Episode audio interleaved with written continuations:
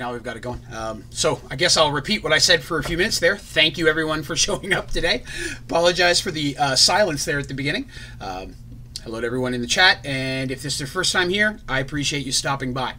Uh, today is going to be the first of what I hope is many different D&D and role-playing type content I'm going to start bringing into my channel. I've been playing D&D for close to 30, 30 plus years at this point. Um, and I primarily DM. I like to run the thing. So I started a world back in the early 90s and have been building upon it. And as my groups have changed from different people to different people, that story has just progressed. For them, they knew their part of the story, but it was all one cohesive storyline for me. So um, I've wanted to share the story for a long time, uh, but I find that I have a much better time telling the story than I do writing it. Um, it never turns out quite as well on paper as it does when I'm speaking it. So I thought this would be a good medium to share that with you guys. Um, if you're watching this and you have any questions about characters, classes, specifics, how did a magic item work, something in the story, feel free to throw that out there. That's another good reason I wanted to do this in as a live stream is I wanted to be able to answer questions in real time uh, for people who may play and have specific questions um, about how I have my setup. Um, but I'm going to give it a couple minutes for some folks. I know uh, I just started up, so I'm going to give it a few minutes before I start getting right into this story. Um, but Merged Worlds, which is the name of kind of what I call my my world or my reality that I started. Uh, I started started back when I was in high school. Um, I started playing with uh, my friend Scott and I started running the story, and then had more friends. Friend Keith came in. We had a group of people that uh, started playing these original characters, and that's where I'm going to start with the story today, kind of where it all began. But the story itself spans across different groups and different generations. Um, and even though at some point I stopped playing, I, in my head and on paper, continued writing it. So I have a lot of story. Because uh, again, that's been running that over 20 plus years. So I'm excited to finally get to share it with everyone. Um, I'm going to make references to sometimes actors and actresses. A lot of times I will choose someone when I'm designing an NPC or a character. Um, so that way, when I say, hey, this is what this person looks like, it's easier for other people to kind of be on the same page me when we're imagining things. Um, so hopefully that'll make a little bit more sense. Um, so if I'm referencing an actor actress you don't know, I apologize.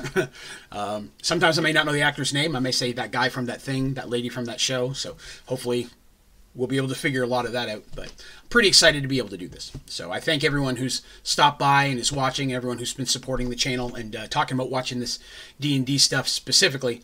Um, it's been something I've been wanting to do for a long time.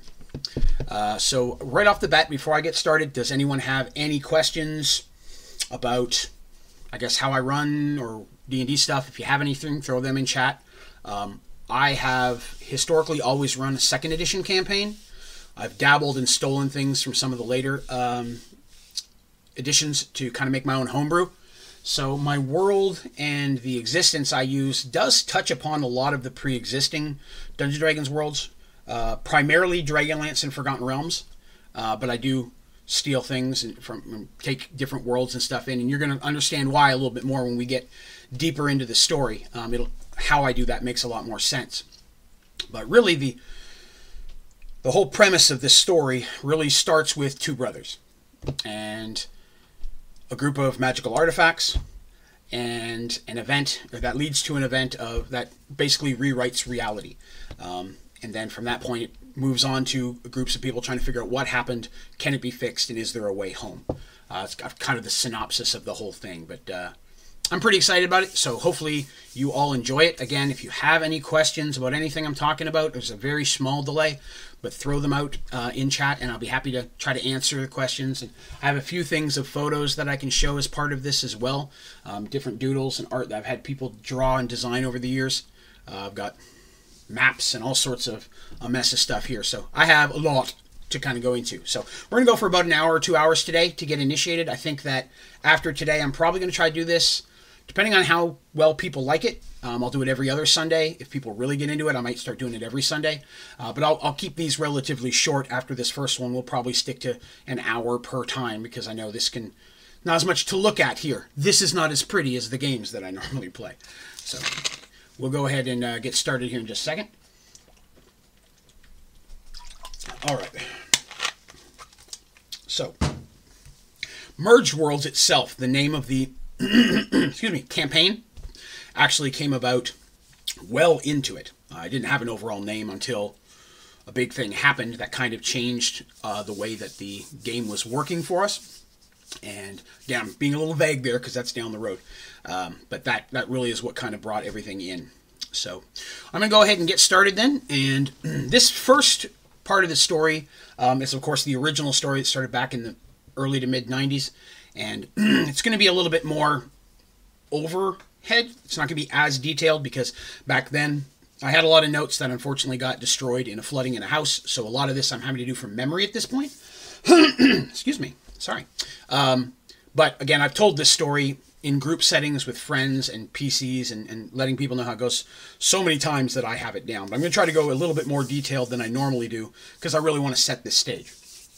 Um, this world itself that I'm using, uh, even though I use pieces of pre existing Dragonlance, Forgotten Realms, so on and so forth, I do have my own pantheon of gods, my own magic stuff. I have all that, and we're going to get into that a little bit later.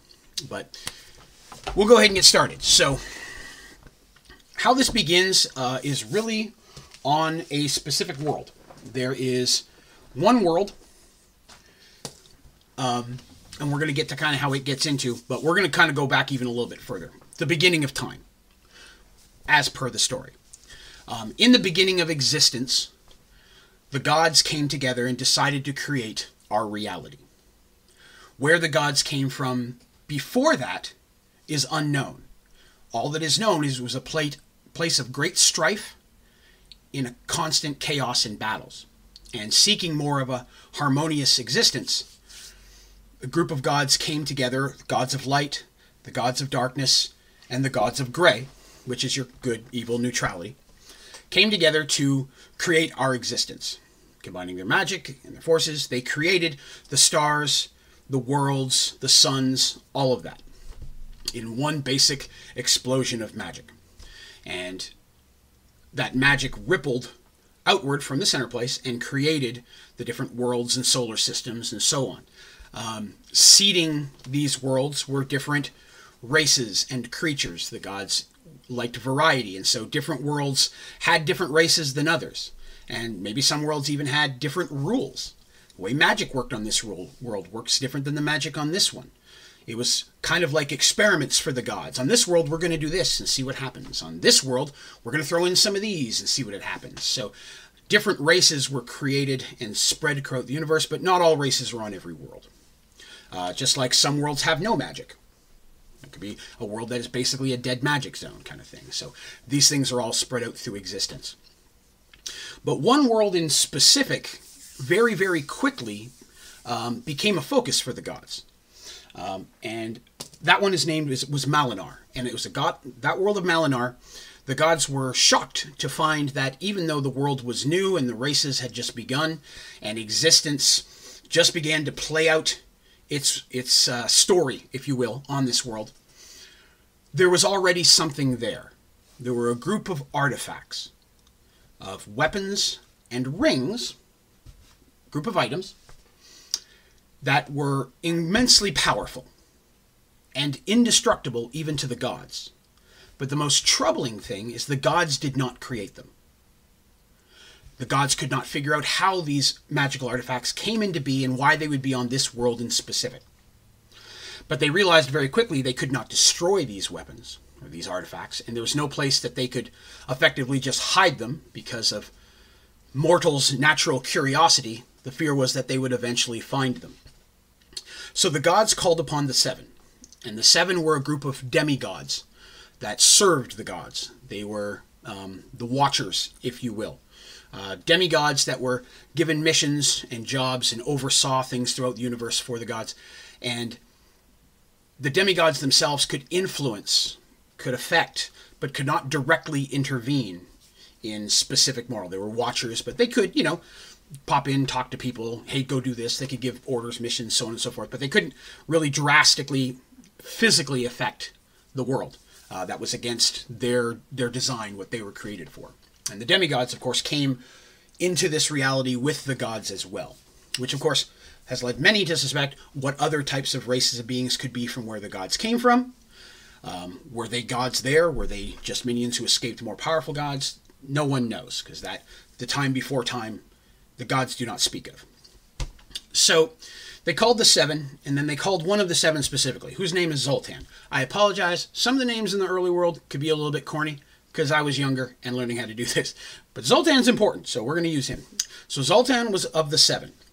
And they gave him a specific role. While you still have things to do, unlike many of the other demigods who are around the universe working on different worlds and such and, and dealing with different godly duties, his primary goal was to protect and keep these magical weapons and artifacts away from the hands of mortals. Because the gods realized they were just too powerful and did not need to be in the hands of those who could abuse them. Um, while the gods did not fear the weapons or the artifacts themselves, they did fear what they were capable of doing.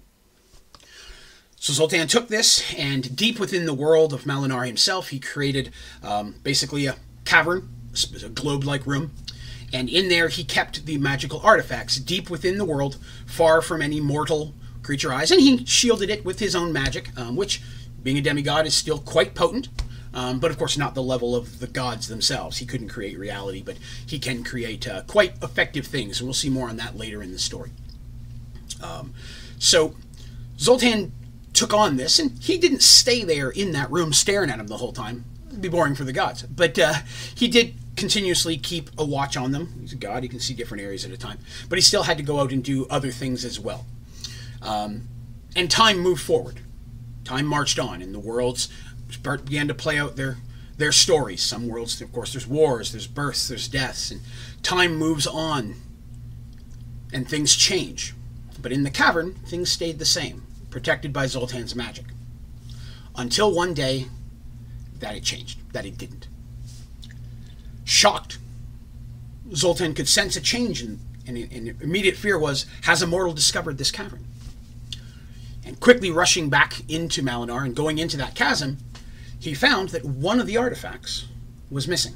Now, when I picture this, imagine a room, flat but domed. It's like a snow globe kind of thing, you know, flat. And on one wall, flattened a bit, with a carving for each of the artifacts, each one fitting in.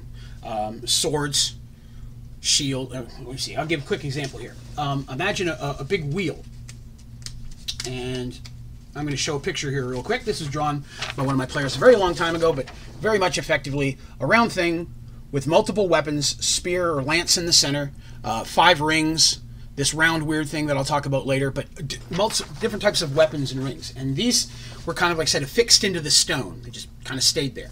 And he returned, and one of them was missing. And he didn't know how. Nothing had broken through his spells. Nothing had changed Within, there were no footprints, there was no traces of mortals, there was no traces of the other gods, although he had to be concerned had another god reached in and removed them, which is possible. The only thing that could he felt could have broken through his magic. So he immediately notified the gods. One of the items is missing. They were very angry. They're like, hey, we gave you a job. Find it and get it back. So, using his magic, sensing out, he found the artifact out in the world of Malinar and in the possession of a mortal. Very quickly, watching, he realized the mortal had found it, had come across it. He didn't know how it had gotten to the mortal's hand, but he knew that the mortal didn't get in there and take it. The mortal was clearly not that powerful. And so, not being able to directly intervene, this mortal was already using the item um, in ways that were not approved, if you will. Very negative, dark, trying to control, powerful, villainous, whatever. Um, and so Zoltan enlisted the help of a hero said, Hey, I will reward you. I need you to get this back for me. Hero did that. A little adventure occurs. The item comes back. Zoltan returns it to the chasm. Life moves on. As time continues to progress, and again, this is over hundreds of years, mind you. This isn't like Tuesday to Thursday. This is great specks of time. Occasionally, Zoltan would find that one of the items, the artifacts, would go missing. Sometimes two. It's not always the same ones. There's nothing specific that's showing how or why it happened. Only that somehow they were getting out into the world. They weren't being taken from this world. They weren't moved to any other world. They weren't taken to any other plane of existence. They were just purely being set out into the world, almost like toys, saying, play with these and see what happens. Almost like an experiment. Zoltan and the other watchers, he got with them as well, began to watch for signs, things that might hint that a specific god was doing this. But he would always have to find someone to get them back for him because he couldn't do it himself. He would reward a mortal, grab a couple mortals, depending on how many are out there. I need you to go get this. I need you to gather these, get them back for me, put them back in the chasm, redo, redo his magic, and hope this time they stay in there. But they never do. So this continues on and on and on throughout generations, and the one thing Zoltan notices is that over time, more and more of them are escaping at a time. So they're getting out into the world. Someone's taking them and throwing them out. Are they, you know, whatever? They're not sentient. They've tested it. The weapons don't have any type of um, ego or intelligence. They're not that type of a magical artifact. But they are somehow getting out into the world, and it's it's becoming a pain in his butt, to be honest. He's like, listen, I'm having to dedicate more and more time to this. I can't be here all the time but I've got to find a way to stop this. And that's where we get to almost the heart of where our story really begins. That's kind of the history of existence and how it came up there. Um, before I move forward, I will ask Does anyone have any questions about any of that slop I just threw at you? While I take a drink.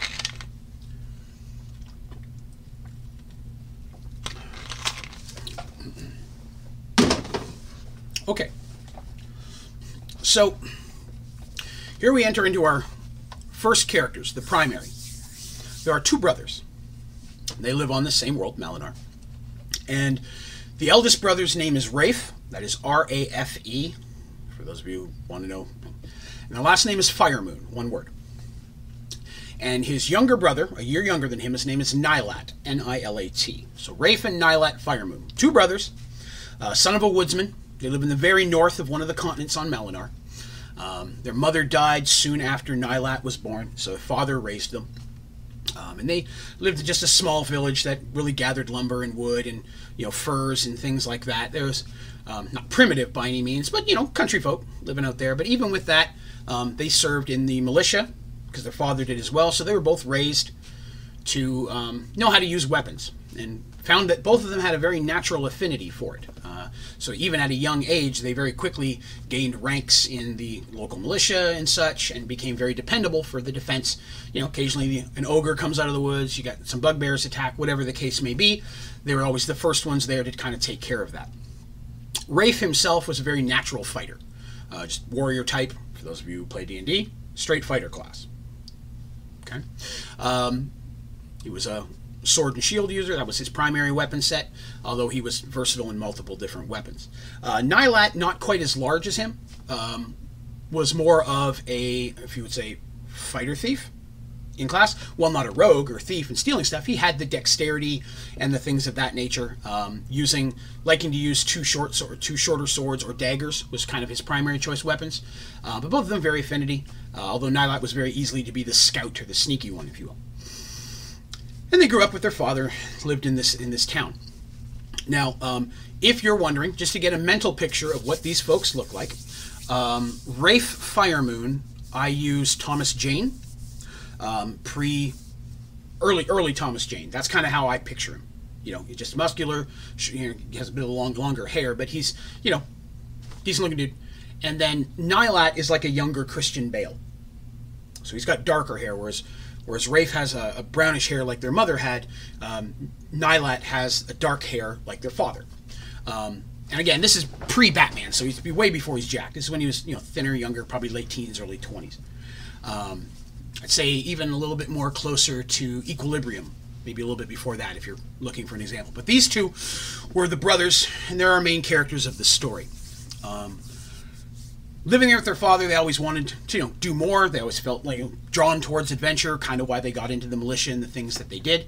But of course, you know, taking care of their father who was aging, uh, and living in that town, taking care of their townsfolk, that was kind of uh, took care of that. It, you know, kind of dampened those feelings, so they had a bit of a wanderlust, but they didn't really feel the need to go.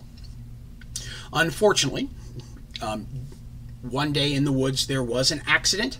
Uh, while several of the woodsmen were cutting down woods, Something broke, tree fell, and unfortunately their father was killed. I will give you a moment to mourn. Just kidding. Okay, so the father passed away.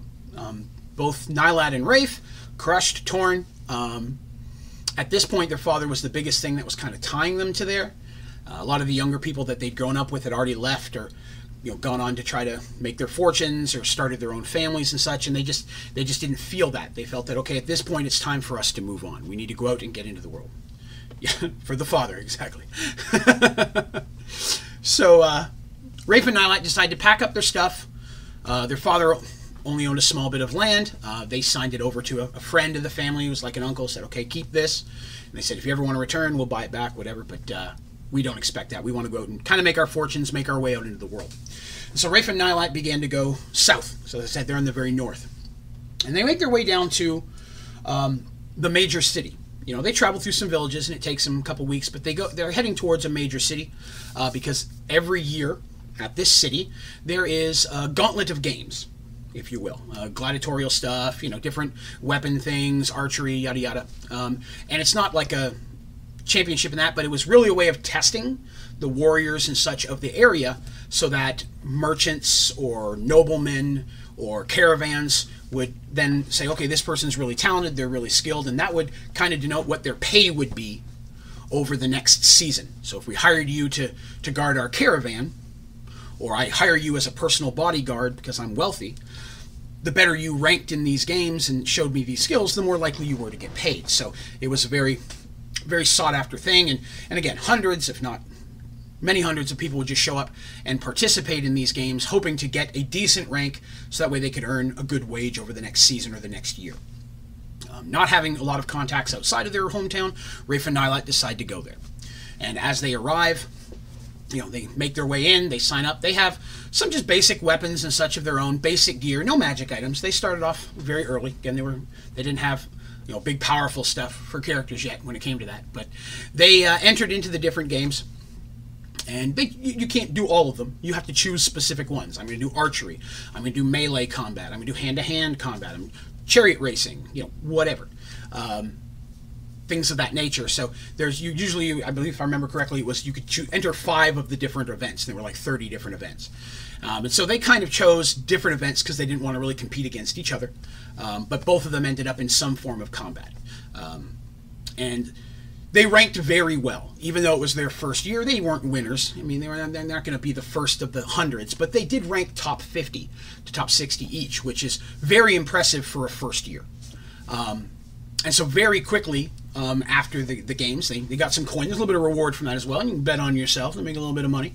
Um, they they were very quickly selected. People came to them and offered them positions, and a caravan company, uh, shipping, if you will, uh, tradesmen, offered them very good pay to help guard their caravan between this city and the city to the south. If they did well, then they could continue coming back north and south, so on and so forth. This guy traded between these two main cities. When you imagine this continent, imagine the continent itself is not huge. It's a relatively small world, smaller than Earth by far.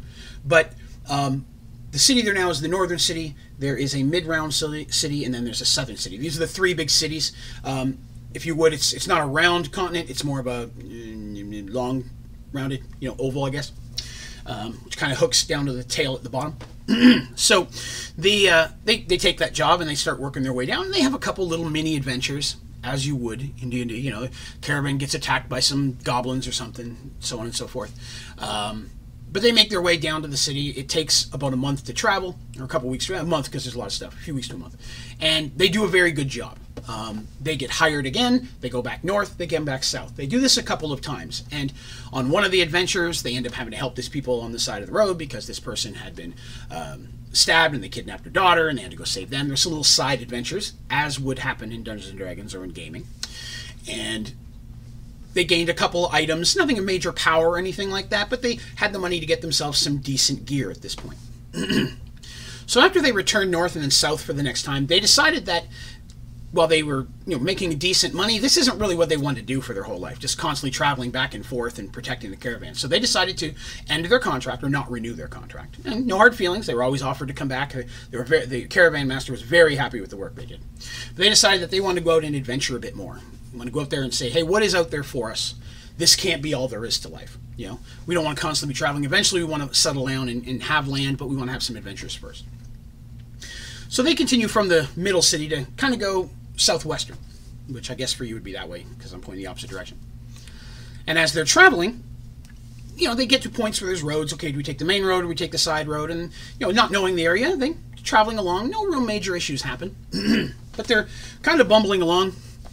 And at one point, they realize that the road they've taken is just kind of getting narrow and rickety. It doesn't have as much uh, traffic. Clear, they're not haven't seen people in a couple of days. You know, a lot of times you cross people traveling between the cities or towns.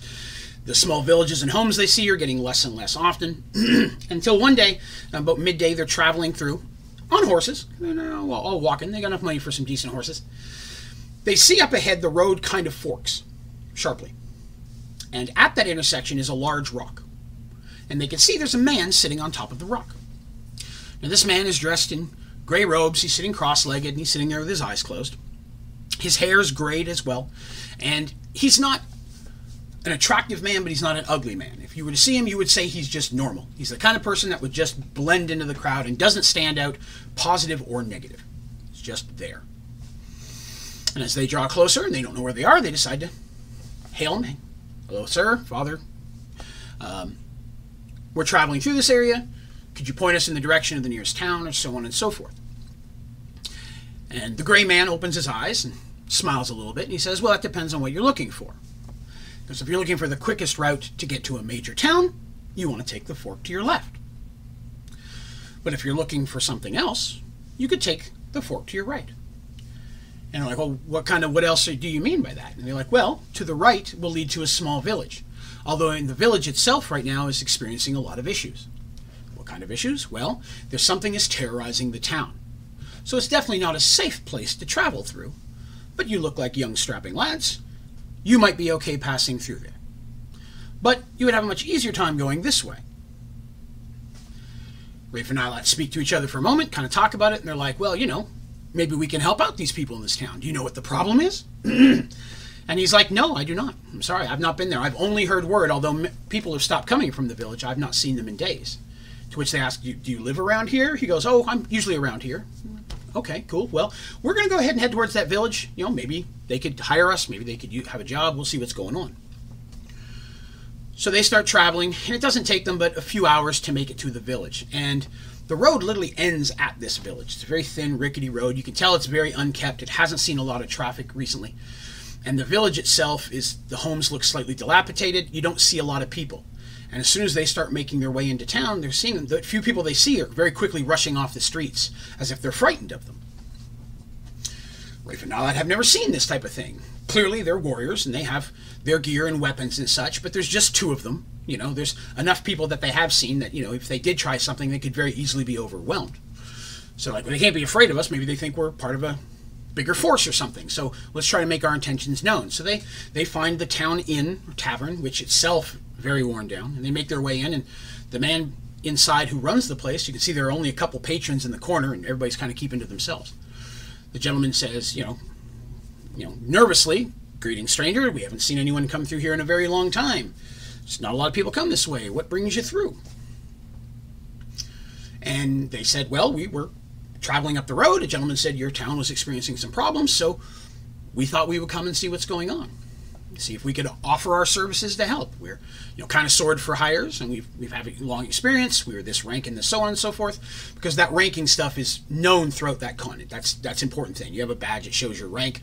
They're like, okay, well, you're clearly capable. Maybe you could help us. Something is here.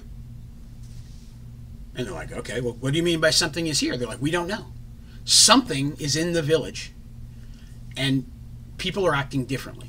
Some people are disappearing, and then they come back, but they're not acting the way they did before. Um, at night, odd sounds are heard.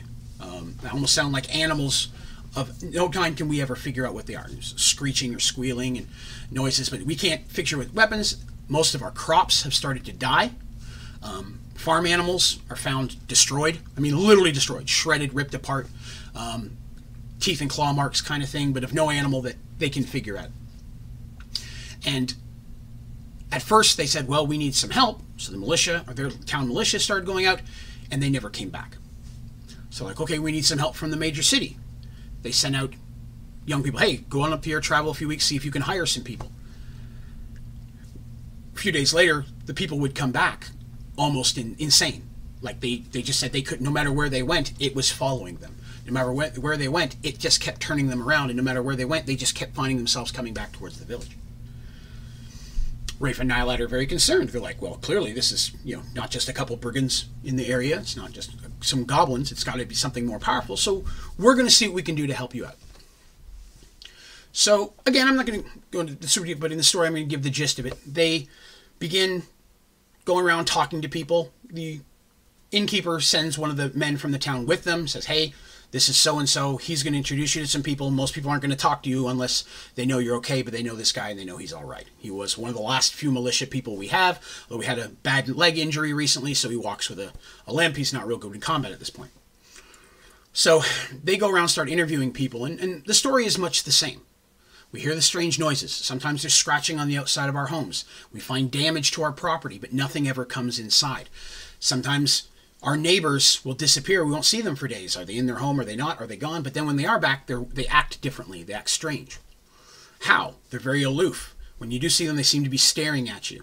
You know, like looking right through you with, like, I guess you'd say, evil intent, but they never do anything.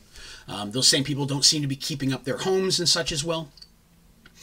And they're like, okay. So they're investigating and looking for clues, and they go out and they see some of the destroyed animals and they see all the different stuff. And clearly, the claw marks and such that they find um, are large. I mean, they're not just a small animal. It's not even, you know, like a small cat or anything. It's going to be bigger than that.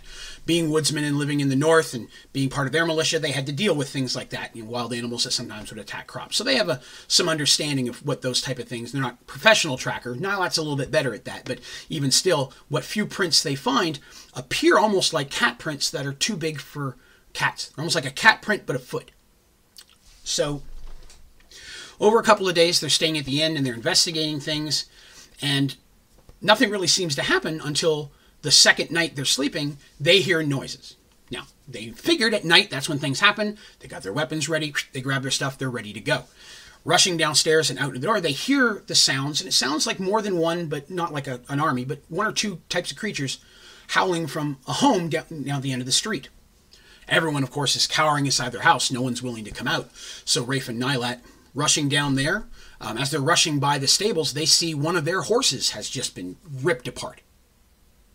The other one freaking out in his stall because there's not a big barn here. It's just like a stall you'd put them in and such. And it's summer, so they're you know they're not cold or anything. They're they're well kept. They got hay and such. But one of them has just been completely obliterated. Uh, just pieces strewn across the road.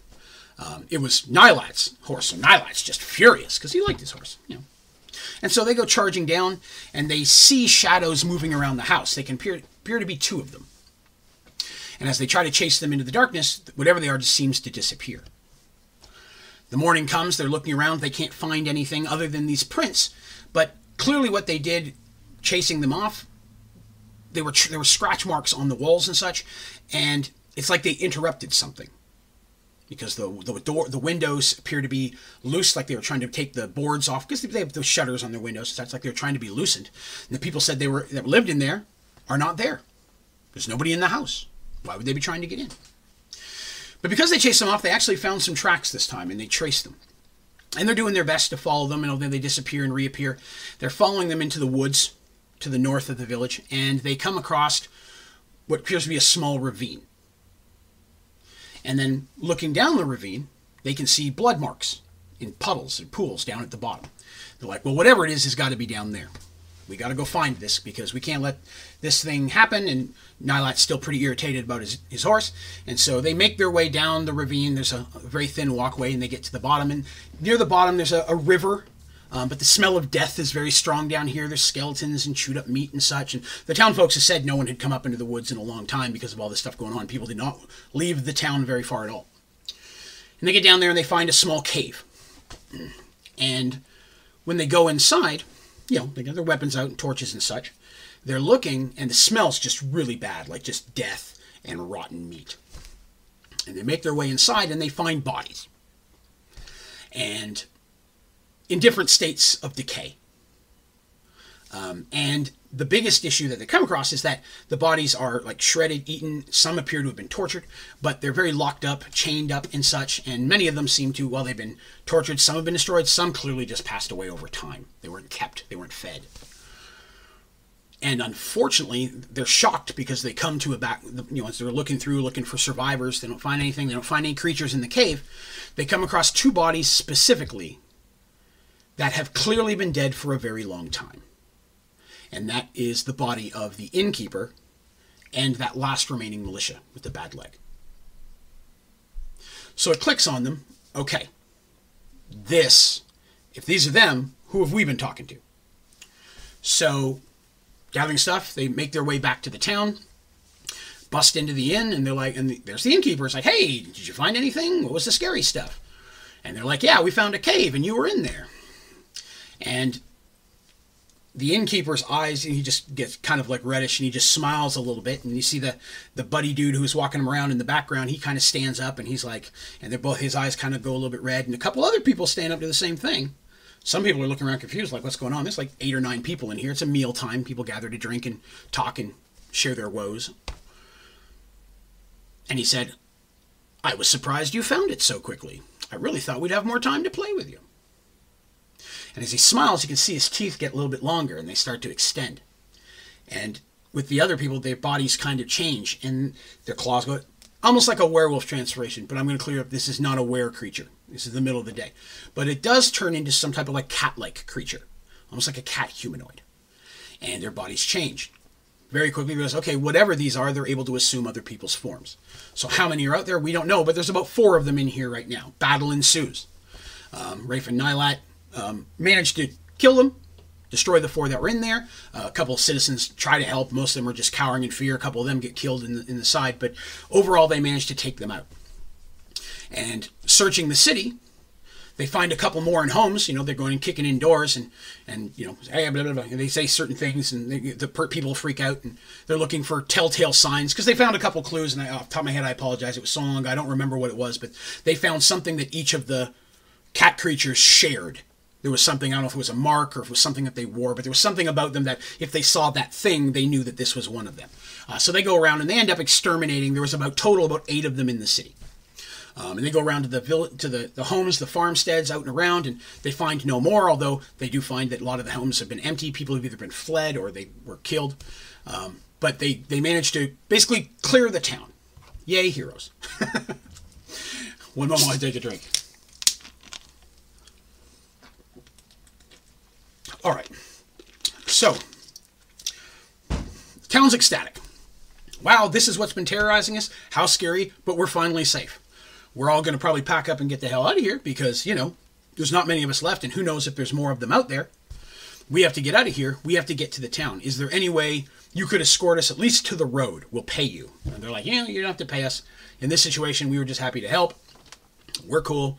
Um, we're going to take one of these old horses over here because now it doesn't have a horse now. But other than that, you know, we're going to help you gather up your stuff. And over the next few days, people gather what few belongings they have, and they decide to escort them back up the main road, which they do. So they get to that main road, that fork again, and the people say that they're going to go north because it's closer north than it is to the very, very south city. Um, but sitting on that rock is the gray man. He's still sitting there in the same position. It's been four or five days by this point, but it's like he never moved. And they show up, and the townspeople are like, You can come with us? And they're like, No, we're kind of heading the other direction, but we're well away from the town. You should be fine at this point. A couple of you guys have got weapons and such you should be cool. Just stick to the road. You know, keep torches and fires up at night, and you should be okay. Uh, you'll be a day or so, and you're going to get to another big fork, and there's lots of traffic on that road. You'll be safe. Get in with a group of people and just head to where you need to go. So they thank them for all their help, and they start to head off. And Rafe and Nilat turn to the Gray Man, and they're like, "Hey, well, we managed to take care of that town. Thank you for sending us that way. The people really needed some help, and he kind of they begin to explain a little bit what's happening, and he just takes his hand and shakes his head, and he goes, "I saw. I was. I have to say, I was very impressed. I wasn't sure you were going to pull it off or not." No, wait for now. Stop for a second. They're like, "Is this one of those creatures? Was it supposed to be some kind of a trap?" The Green Man stands up and steps off the rock because the rock is like seven or eight feet tall. He's up on a big rock, and he just floats down Wait for now. Let's step back, hands on their weapons. Like, okay, clearly this is some type of magic user. Regular people just don't float, usually. And he smiles and he says, I need your help. I'm like, what do you mean? He goes, I need your help. My name is Zoltan, and I have a problem. something bad is happening in the world, and I need your help to fix it. And they're like, okay, well, what do you mean? What's going on? And he tells them a little bit of the story that I said at the beginning. I'm a demigod chosen by the gods to protect these magical artifacts from getting out, and sometimes they seem to just somehow get out, and I have to get people to get them back. And I have a problem because this time over half of them are gone, and that's never happened before. And they're like, well, what do these do? he goes, each one has its own abilities, but they're all very powerful, and in the wrong hands, if somebody got a hold of all of those, all the ones that are out there, I mean, there could seriously be like serious damage. Like they could take over the world kind of stuff. These things are that powerful. And he goes, if you can help me, you'll be greatly rewarded. And they're like, well, you know, we don't we don't care to help. Why don't you just go get them? Do you know where they are? He goes, I kind of know where they are. I can point you in those directions. But I can't directly intervene by credence of the gods. I cannot directly interfere with the workings of mortal, other than by persuasion and giving things. But I can't go and like snatch something away and smack you around for doing it.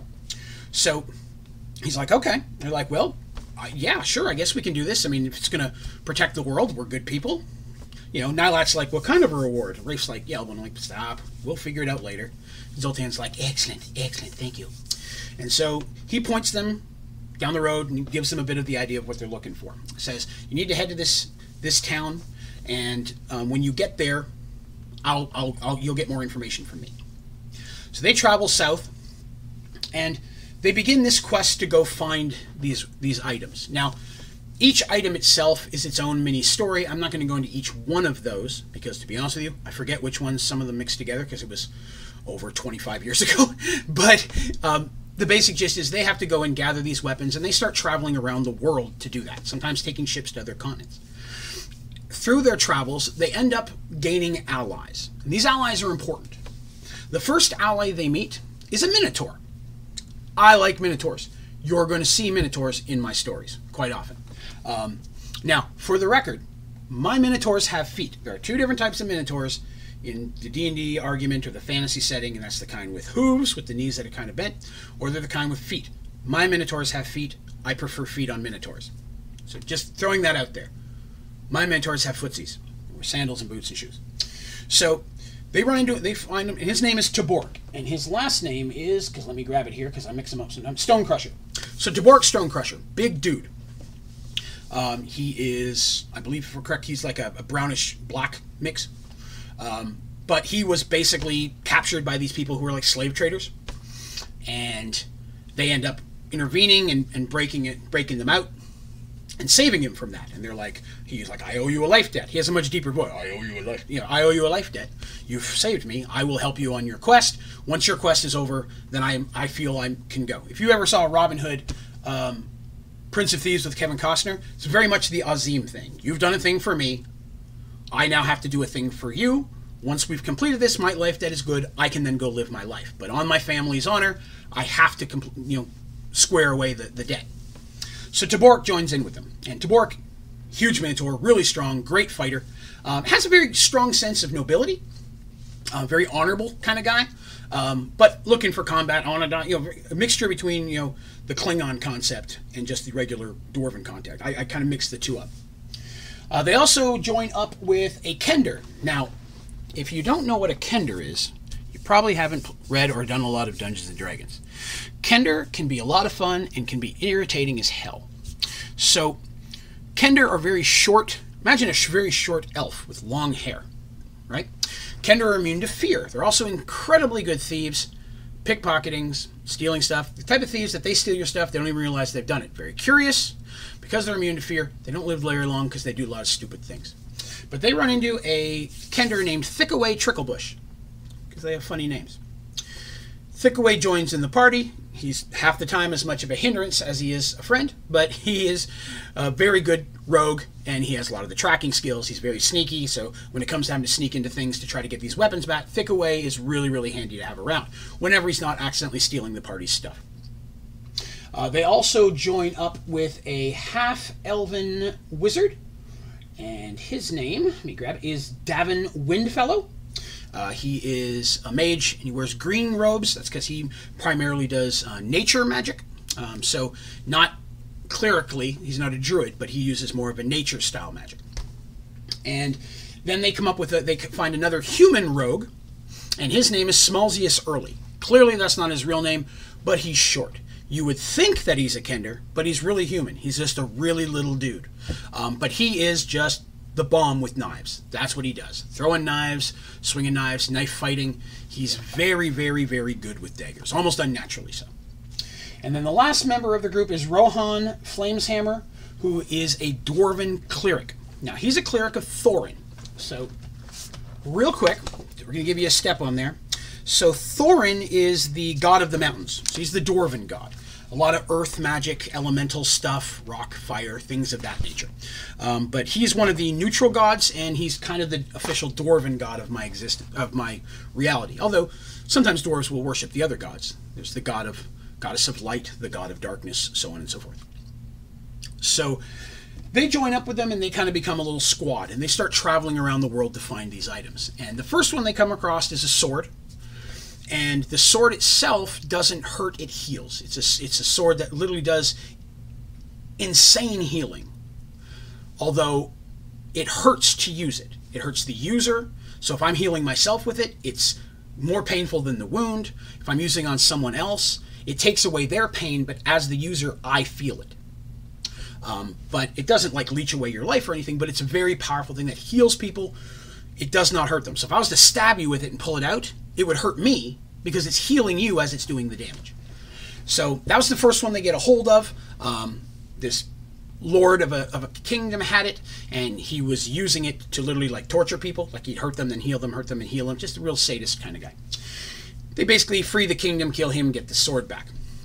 They find an axe. Oh, no, the next one I'm sorry was a hammer. This hammer is really cool because you can throw it. It's it's a it's like a, a small war hammer, but if you throw it, it comes back to you. So kind of Thor like, but I didn't base it on Thor. I mean, it doesn't zip all over the place and fly, but it will come back to you when you throw it. Um, as long as there's nothing impeding you. If I throw you and someone closes the door, it's going to hit the door.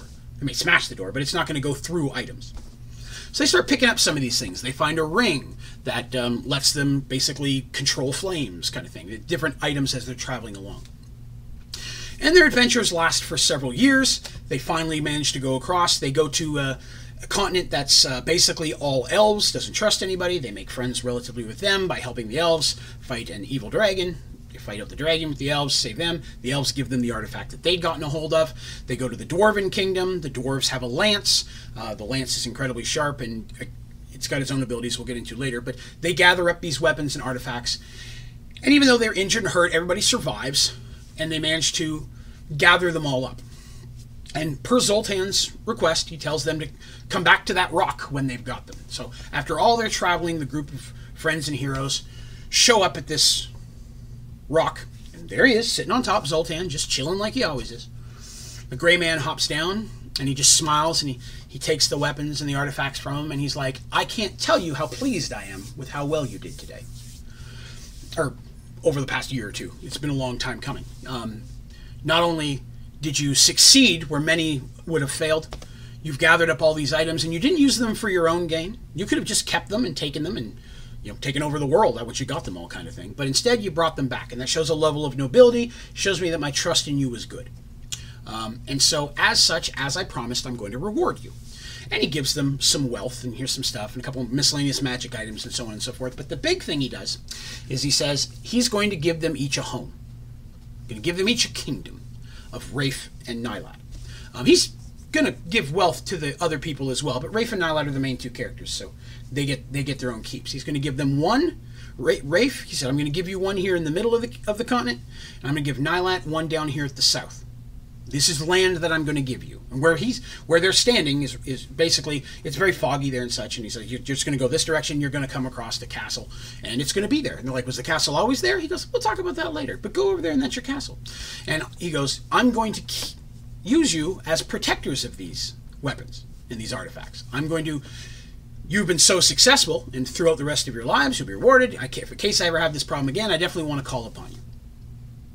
And they're like, okay, yeah, we'll do that. Sure, why not? You know, they'd been traveling for years. They were ready to settle down, have a base of operations. And when I say they're given a kingdom, it's not like there's a bunch of people there that are immediately going to serve them. They're given a keep, they're given a home. Um, and Rafe and Nilat, well, brothers, you know, they've been together for a few years and such. They said, yeah, okay, we're willing to s- split a little bit and go kind of our separate ways, but we'll always come together if we need help and so on and so forth. We both want to settle down. Nilat had a, a little chicky poo that he ran into down in the south while they were down there looking for the stuff that he kind of had a thing for. So he's like, I'm gonna go down there and see if I can find her again. She was a barmaid. They had a little thing, and he really liked her, but they had to leave because they were on their quest. He says, I'm gonna go back down there see if I can find her, and maybe we'll shack up. If we get married, I'll give you a call, kind of thing. Zoltan says, When you get to your homes, I'll be there. And they're like, How far is it from here? And he goes, Oh, it'll be weeks worth of travel. He goes, But if you travel through the mist, and as he says that, this gray fog starts to rise up a little bit. He goes, "You'll arrive there within it, within the hours." And they're like, "Okay, they're weeks apart." He goes, "Yes, I'm going to transport you there." And they're like, "That's a little odd. You're doing that because you're not really supposed to, you know, interfere." And at the same time, why the hell didn't you do that to get us to where the artifacts were, so we didn't have to take boats and horses all over the place to gather these? But you know, they're trying not to be too stingy. They're like, "Okay." So Rafe and Nilat bid farewell. Um, Nilat decides to go south. Uh, Taborik, who's still with him, says that he's going to come with Rafe. He and Rafe have become very good friends. Um, he kind of looks up to Rafe, even though Taborik is actually a little bit older. He's like, you know, my family uh, lost their honor because my father was convicted of a crime. That's a cool thing about Taborik I didn't mention earlier.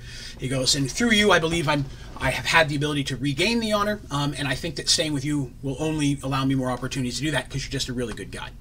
Um, the two rogues, Smalzius and Thickaway, uh, who surprisingly, Thickaway survived. They didn't kill him, although they were tempted. Decide to go out um, and just do some adventuring. And they say, we'll meet up with you guys occasionally. Um, the mage also says he's going to go and touch base with some mages, in one city. But the dwarven cleric says, I'm going to go with Nilat as well, help him get settled, then I'll maybe come up and, and visit you in the North Rafe. So the groups kind of split off and they get to their new homes. And when they arrive in their new homes, in the kingdoms, of course, Rafe gets to his first. Nilat at this point kind of becomes a secondary character. It becomes more about Rafe at this point. So Nilat's going to kind of fade out for just a little bit, but he'll be back. Because uh, for the record, when we were playing this game, Rafe was my friend's character. Tabork was someone's character, but Nilat was a character I was running primarily as an NPC. So he was part of the group, but you know, Rafe did a lot of the heavy lifting. Nilat was there in the beginning because it was just the two of us playing, and as more friends joined up and we had a bigger group, Nilat kind of stepped back and Rafe and that group took on. So Nilat goes down to his, Rafe goes to his. When they get to their kingdom, they find it's a small castle, but it's still a castle. It's a big castle, but it's small. Um, and it's kind of Rafe's is kind of on top of this rocky outjetting. So you kind of go up a mountain a little bit. It's on the top of that mountain. A lot of flat round ground, good for farming and such. And like, yeah, you can do farming down here. You could hire people. This land is yours. You can do with what you want. But the big thing is in each home, there's a secret room. He shows Rafe where his is. Nilat assumingly finds his.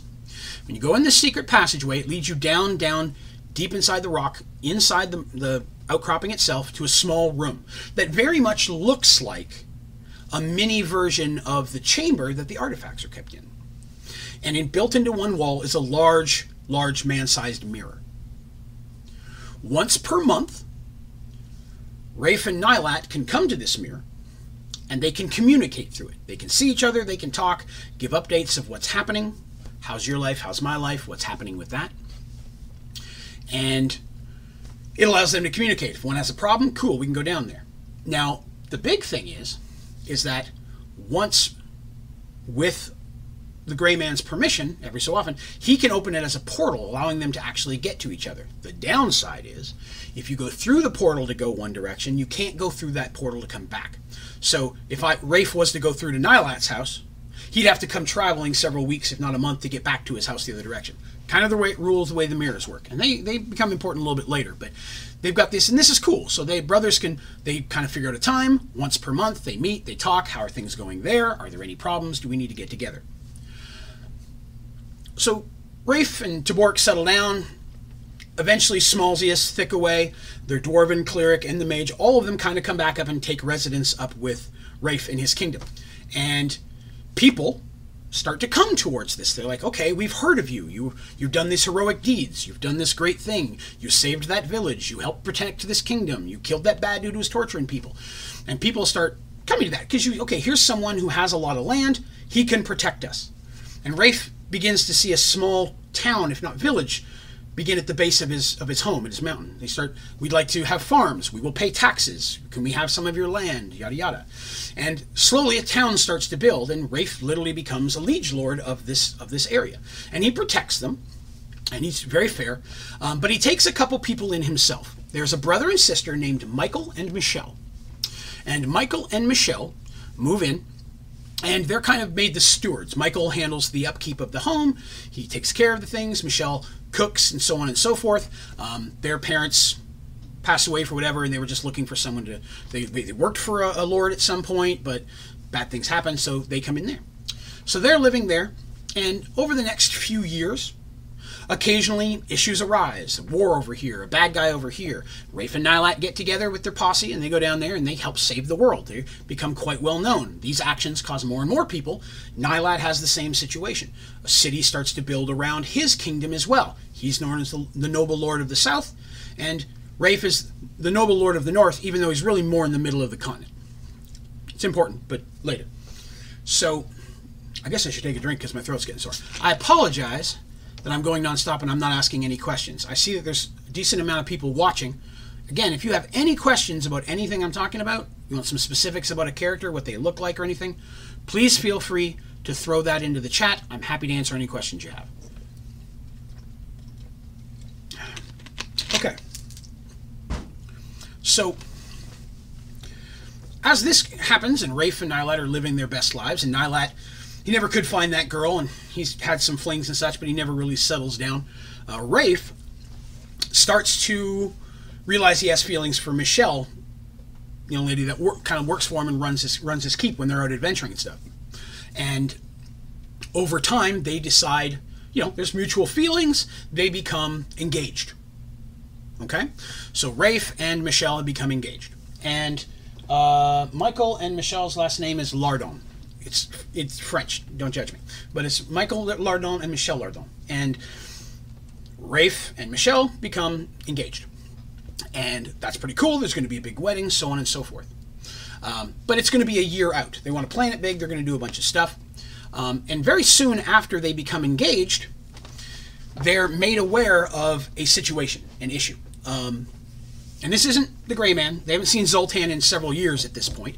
He hasn't needed them for anything, so they've just kind of let put him in the back of their mind. They just talk so on and so forth. And when Rafe and Nilat do need to party up, they usually just travel and meet somewhere. They don't go through the mirrors because, you know, hey, they know they can basically there's a, it's like a spell thing. You can tap this crystal on the mirror and it will summon the Gray Man. But they kind of save that only for emergencies. But they learn that over near the coast in this mountain range, uh, to the east, a little bit southeast of where Rafe lives, that there's been earthquakes happening, and their mage is doing some research, talks to the mage towers, and they realize that there's a dragon. It's actually an elder worm, which is a very, very powerful dragon. If you know anything about fantasy, over time they start to lose their legs. They become snake-like. That's where you get your more um, Chinese and Japanese style dragons. So something like that. But this elder dragon, which has been asleep for thousands of years, has awoken um, and for some reason is irritated, and everybody's afraid that it's it's gonna it's it's already like destroying things just from its rumbling and casting its spells. It hasn't physically attacked anyone, but it definitely has used magic and stuff to destroy homes and kill people and all sorts of stuff. So Rafe and Nilat are like, well, we got to do it. They gather the team, and they start making their way towards the mountain range. Now, um, as I mentioned before, Nilat was is a fighter rogue. Um, throughout their adventures, there's been a couple of times when they've come across magic stuff that he's been interested in a little bit. And so he, he was more into the magic items and such, and he tried to have the mage teach him some spells, but he learned he didn't really have an affinity for it. And whenever he tried, really peculiar stuff would happen. So he's like, cast this most simple of spell, and instead it would something really off the wall would happen. So he's always been intrigued by magic, and he, he's like, okay, but he would just turn he didn't have any affinity for it. But a couple of times when they've been dealing with wizards and such, he's like, "Oh, cool, a spell book," and he's kind of taken that as part of his rewards, and he's hung on to it because he always hoped that maybe one day he could learn a couple spells to be able to protect them and fight because he always kind of thought that was cool. And they know that supposedly, mythically, this elder worm has a massive treasure, and he's like, "Hey, I bet there's some magic artifacts in there, maybe some magic items. I can get some more stuff." And Rafe is like, and there's lots of treasure, which is cool, because, yeah, he's still a dude. He's got a kingdom to run now. But more importantly, we can save the world, and if there's a treasure, cool, we'll worry about that. So they make their way to this mountains and they go down into this caving system. And it's, imagine if you will, like a giant sponge, just tunnels of different sizes and, and things. And they're down in there, and very quickly they realize they bit off a little bit more than they can chew. Uh, the dragon itself is blind, just from age but its senses are so phenomenal. It can smell them, it can hear them if they move, and a lot of times they'll be you're looking through a tunnel and you'll just see a giant thing go by, and it'll take like watching a train at night, just a giant thing go through the tunnel, and half their weapons don't have any effect on it. There's fire and acid coming at them, and they're fighting, and they manage to make it into the treasure room, which is just this giant chasm full of wealth. Um, very um, Hobbity, if you saw The Hobbit and you saw the dragon on the piles of wealth, very much like that. Maybe not quite as big, but piles of gold and treasure that he's taken up over this time. And as they're fighting, and they're you know they're trying to survive, the dragon's in there, and um, the mage gets very seriously injured uh, because dragons aren't stupid. They smack the mage around very quickly to take the magic out of the picture. Um, the cleric is of, of, is really one thing that's helping them because being underground and, and basically an, an, earth cleric, uh, he's bending the earth and such as well, kind of like an earthbender in the Avatar thing. He's, that's kind of some of his spells. He's using it to defense to close up things that the dragon can't get through. Um, so things of that nature. And while they're fighting, you know, they're all, they get separated at one point, and, and Nilat falls and rolls down a thing of coins, and as he lands, his hand rests on something and he just immediately his hand feels very very cold and he hears a voice in his head. And he looking he sees that it's a red gauntlet with a long sword-like spike off the end. So if you put it on it'd be just like a long sword blade off this gauntlet. And it looks like blood red and it's got rubies on it that are very dark looking and this black uh, some type of black metal etching so it looks like dragon scales on it. And it speaks to him and goes you are never going to survive this battle. The worm will kill you all, unless you let me help you. He's like, What do you mean by that? He's like, I am powerful, wield me, and we can defeat the dragon. I've been trapped in this cave for generations. I desire to be out in the world again. I can save your brother and your friends. Now thinks about it, says, I don't know, tr- talking sword hand, I'm not sure if I trust that. But at that time, Smalzius takes a very serious wound from the dragon. You can see his arm and his shoulders all boiled up, and his armor's missing where acid had hit him. And Nilat at this point realizes we're getting messed up here, I'm going to have to do something. He agrees and he puts on the gauntlet. Well, when he does that, the gauntlet almost like combines with his arm, and he just feels angry and dark but he also feels I need to save these people. I need to kill that dragon. He's very angry at the dragon, more so than he was before. Just a, a directed fury.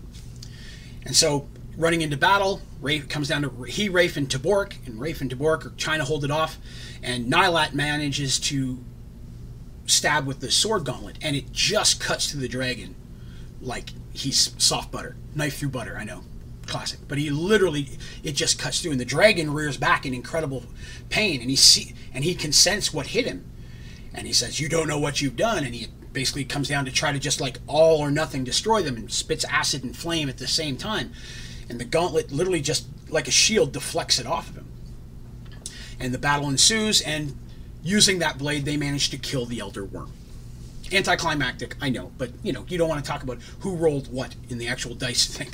But they managed to kill the elder worm. Now the problem with once the worm is gone, Nilat's anger starts to focus on other things, the people around him. And he has the desire to then start hurting his, his brother and his friends. And he, the gauntlet itself is allowing him to almost use abilities itself. It's like gets hot like flame and he's swiping flame and such. And you know, it's the classic cheesy moment of you got to give it up, you got to fight the power, and all that kind of stuff. We had one of those moments. I was younger when I wrote that part, but it was the thing where it's you know they has to they basically talk in Nilat fighting back against the thing manages to separate from it, but he realized the thing was trying to take him over, and at that point they're like, okay, this can't be out in the world, so we need to lock this up somewhere because this is not This is not good, uh, but we definitely don't want it near Nilat because he's already been clinged to it once, and Nilat has that kind of the one ring feeling, like I really want to be back with it, even when I'm not with it. So Rafe's like, I'm going to take it and I'm going to hide it somewhere. They decide they're gonna they're gonna head on home and they start gathering up treasure as much as they can carry. You know, they, why not? It's there, right? Um, but they decide that there's also stuff in here that has that aura of darkness and such. So they're not. What they've decided is they're going to go out. They're going to tell everyone that the dragon's back asleep. They're not going to tell them that the dragon is dead, because then they fear that people are going to come in here and get a hold of the treasure, which in itself would be fine. But they don't want all the other stuff in there to get out in the world. Telling him it's back asleep again and going in could wake him up is a way of kind of protecting everybody. But they gather up a bunch of loot themselves. They make their way out. They make their way home. Nilat goes south. Rafe goes back to his house. Everybody starts living their life again. And over the next couple months, Rafe and Michelle are planning their weapon. It's a big deal. There's now hundreds of people that live on his land, farmers and blacksmiths. It's a growing city. Um, and it's a big deal for the city that the Lord, if you will, Lord Firemoon, is going to take a wife. And they're going to be married, and hopefully we'll get some little firelings, you know. Um, so they're planning their wedding, and things are going. And a few months, and they're only about a month away from the wedding. And at this point, it's been about six or seven months since they fought the dragon, the Elder Worm. And Rafe and Nilat go down to their, you know, they're going to go down. It's their monthly meeting time by the mirror, see how things are going. And as Rafe is walking down the stairs to the secret passageway, he smells something he's never smelled before a sulfury smell, a burning sulfur. And this isn't normal. He starts hurrying down the stairs. And he gets into the chamber and he's shocked to find that the room has a faint echo of smoke, like there was a fire in there recently. There's black singe marks all over the ground at the base of the mirror, like something exploded from it. And the mirror is cracked from top to bottom. Not shattered, but just a solid crack with about a one inch space between the pieces of glass. It won't work. He can't talk to Nilat. Bonking his little crystal on it isn't getting Zoltan something has happened. Not knowing what's happened, his first thought is, I got to get to Nilat. Either he may be able to help, or what if something's wrong with Nilat? So Rafe gathers up the posse because they were all there for the wedding. Nilat was supposed to be coming up in the next month for the wedding, anyways, but everybody was already there, help prepping. Leaves the people like, we're going to go south. We got to find out what's going on. So they start booking it. Takes them a few weeks to get down there. The wedding's slightly postponed until they get back. Everybody understands these things happen.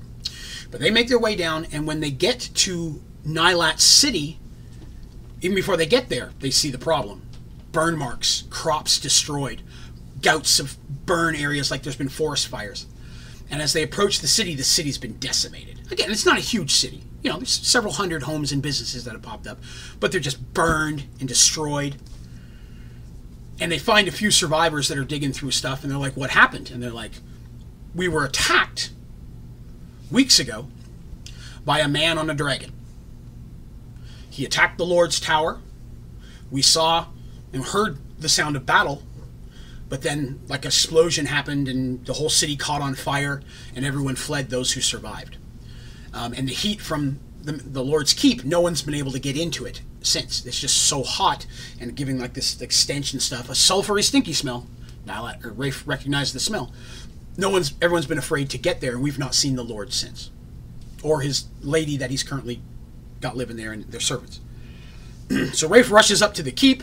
It is very hot and very uncomfortable, but luckily they're heroes. They got some magic items that helps them, and they make their way into the keep, and they make half of the castle's literally just gone. It's like been blasted off, and they make their way up to the top floor, which would be almost Nilat's bedroom, if you will. Excuse me, and they walk out and they can see out over the land. That whole room has been ripped apart, but it's all caved in, like something smashed in. And on the ground, they find just the burned husk of a body. Rafe, crushed, runs to it, and yes, it's wearing Nilat's rings. Rafe is furious. His brother's been killed, and he doesn't know why or who did it, other than it was a guy on a dragon. Furious, they're not able to find any other survivors either, but there's bodies that burned all around. They can only say, okay, there's the servants and so on and so forth. They're, they bury his brother, or they, you know, they bury him somewhere because they aren't going to take it all the way home. They got to find some stuff. And they start talking to people, and all they know is there's whispers of the Baron. And like, what's this Baron person? We don't know, but over the last few weeks, there's talks of the Baron, that the Baron had sent someone to speak to Nilat, but Nilat had rejected him, that the Baron was wanting something, but Nilat would not agree. These are the rumors that went around town, but no one knew exactly what it was, and everyone is afraid of the Baron. All right, Rafe now has a target. I got to find who this Baron is. Starts asking around. Nobody knows. Nobody knows where he's from. Only that the Baron, no other name than the Baron, keeps coming to him. So Rafe says, "Okay, we're to go home, gather up some more stuff. I'm to get some because at this point he has some soldiers of his own. Like he's got some stuff. He goes, "We're going to take on a guy with a dragon. We may need more than just a few of us. We're going to go back, get some more of our bodyguards and men. We're going to bring a small force. I didn't want to bring them before because I wanted to leave them at home to take care of the town. But this is bigger stuff. We got to do that. Maybe hire some mercenaries as well. So they go booking it back up to their house to see if they can find out what's going on, what happened to the." Um, does anyone know who the Baron is? The wizard says he's going to go off and talk to the other mages, see if he can find something out, what's going on. They agree to meet in a certain area. As Rafe is getting to his home, and he's heading that way, he comes in. He comes across several people he recognizes from one of his farmsteads, and they're on a wagon going the other direction. And he's like, "What's going on?" They're like, "Thank God you're home. We were attacked by a dude on a dragon." Rafe's like, "What?" A couple of literally just yesterday, a man dressed in black with long white hair, or grayish hair, long gray hair. I'm sorry, gray hair. White hair, someone else. Long gray hair attacked your kingdom and blasted at your keep. And like, well, does everybody die? He goes, no, no. The guards managed to fight it off, but um, some people were injured and we're afraid it's going to come back. So some of us are kind of going out, just leaving the town a little bit. It wasn't a, anywhere near as bad as Nilat's was because there's Rafe had a lot more better organized warriors there. Um, so Rafe rushes home. He gets there. There's been some damage to his keep, nowhere near as bad. Some of the homes and buildings have taken some damage. There's a few fatalities, but the biggest thing that they run into is Michael. Michael, who is the um, steward, if you will, the, the brother of his fiancee, is injured. And luckily, the cleric dwarf is able to help with that. There's some clerics that live there as well, cleric of healing and such. Um, but he's freaking out because the dude on the dragon took Michelle. They don't know why. He didn't ask for anything. They just smashed in, grabbed Rafe's lady, and took off. Rafe is now even more furious. Whoever this dude is killed my brother and took my fiance and hurt my people in my kingdom. I'm gonna mess this dude up. So they're gathering up their stuff, their weapons. Which direction did he go? He went to the east. Then we're gonna go to the east. They decide they're gonna go out and start messing with that. And so they start traveling and they barely out of town before standing in the middle of the road is the great man, Zoltan. And Zoltan's like, We've got a problem. Rafe's like, You're damn right, we've got a problem. Why didn't you warn me that this is going to happen? Why didn't you help Nilat? He's like, I grieve for your brother, but there are bigger problems. He's like, What could be bigger than this? The Baron is out there, and I understand he has your fiance. All of them are gone. It's like, what do you mean all of them are gone? Every artifact, all of the weapons, the rings, everything. For the first time since the beginning of existence of this reality, every one of the magical artifacts are just gone throughout the world. I need you to get them back.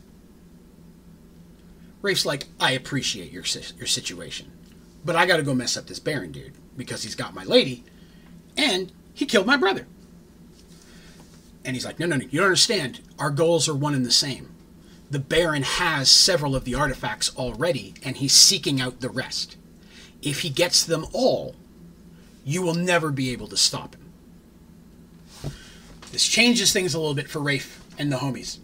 Rafe's like, okay, I have to get out there and I've got to find this dude and I got to kill him and I got to get my lady back, but I'm not going to be able to do that if he has all these weapons and artifacts. So I need to get some as well. So now it's a race. Baron is out trying to gather these magic and artifacts, and Rafe is out trying to get them as well. By the way, it was a black dragon. I think I said that, but in case I didn't, the Baron is riding on a black dragon. And so Rafe is like, okay, so they, they kind of go, and him and the homies, I, I, don't have another name for his party, I apologize. We're just going to call him the homies. Him and his friends, you know, uh, the mage, the dwarven cleric, Smallsy Surly the rogue, Thickaway, and Tabork, all of them are like, okay, there we go. And Michael's like, I, I want to go too. And they're like, no, Michael, you don't know how to fight. You know how to keep the house clean. You stay here, get things building, you get stuff going. I'm going to get your sister and I'm going to bring her back. So they race out there and they're doing all that kind of business. And they're going around the world. So they're having to go to places they've done before. Now, again, on their earlier adventures, they made a lot of friends and allies in different kingdoms. They saved this kingdom. They helped to fight, defeat this bad guy. So everywhere they go, in most areas, they have people who are like, We remember you. You're in trouble. We want to help how we can. We will give you supplies. We will point you in this direction. In this spot, you're in the, uh, the, the continent where the elves are. Group of elves are going to go with you. So they got an archery group and they have to fight monsters and things to get back these artifacts because they're spread out all over the place. The problem that they're running into is that occasionally when they show up at these areas, the Baron has already been there. He's already attacked these group of people. He knows where they are as well. Sometimes when by the time they get there, the Baron has already taken those items. In a couple of situations, they get there at the same time as the Baron. And the Baron, again, dude, long gray hair, black robes, clearly a magic user. He's a mage of some kind. He's controlling a dragon. The dragon itself, very big black dragon. They never see Michelle. she's not there. He's not like riding around with her on the back. So he's got her somewhere. But there's times that they fight and they battle over stuff. And in every situation, they're almost always outmatched. If it wasn't for the few artifacts that they have and the fact that there's more of them, very often it just comes to a standstill. And if it looks like there's a chance he might leave, the Baron just takes off. He never stays. Rafe wants to go after him, but usually if Baron leaves, that means there's an artifact there he didn't get. Rafe and them have to finish getting that, and then it's a search again. So a lot of times they're chasing the Baron around the world, trying to get these different artifacts. So they, again, with their friends, they've got ships, they're crossing oceans, going to, they get to the dwarves. They find out that there's, the dwarven continent is down in the very south of the world. It's literally just Imagine, if you would, the Australia of mountains and dwarves. It's just a small continent of its own, very mountainous, right out of the ocean. It's just mountains and rocks. Not really good for farming or anything, but it's the home of the dwarves. They live within the mountains, at least through the northern top of that. The southern part is, is even more barren. barren, I just got that. Because that's where they find out through people they've talked to that that's where the Baron is. The Baron has some type of keep or fortress there. That's where they assume that's where Michelle is. After gathering up the artifacts that they have, and with occasionally getting from Zoltan, Zoltan's like, okay, that's it. You've got a bunch of them. He has a bunch of them. There's no more out there. You've got to go get the rest back, but the Baron's the one that's got them. You got to go whoop him, get your lady, and bring me back my toys. And so Rafe are like, okay, cool. That's where we're to go. Can you magic us there? He's like, no. And they're Rafe's really it's the closest he's come to just slapping the heck out of Zoltan at that point. Because he's mad. He's like, why not? He goes, I can't directly interfere. He goes, this isn't directly interfering. You just get me there, kind of thing. He's like, I can't interfere, and something is stopping me. Rafe's like, What do you mean something's stopping you? He goes, Something is blocking me from going there myself. I can't even go to that continent right now. Something is blocking me, and the gods are not listening to me. I've reached out, and none of the gods are answering my call. Neither are any of the other the, the other six, the rest of the seven. I'm not able to make contact with any of the gods or demigods. Something is keeping me from getting where that is. I don't know who or what is helping the Baron, but whatever it is is powerful. I don't know if he's doing it or if it's something he's working for. You're going to have to get there and take care of this. Irritated but understandable, Rafe's like, okay, fine. They get a boat. They start sailing down to that thing. Now, luckily, they get there. The dwarves are the one area where it's deep underground. The Baron hasn't messed with them at all. The dwarves probably the most well defended position. Again, no one even goes there anyways because it's all rocks and mountains unless they're trading because the dwarves do trade.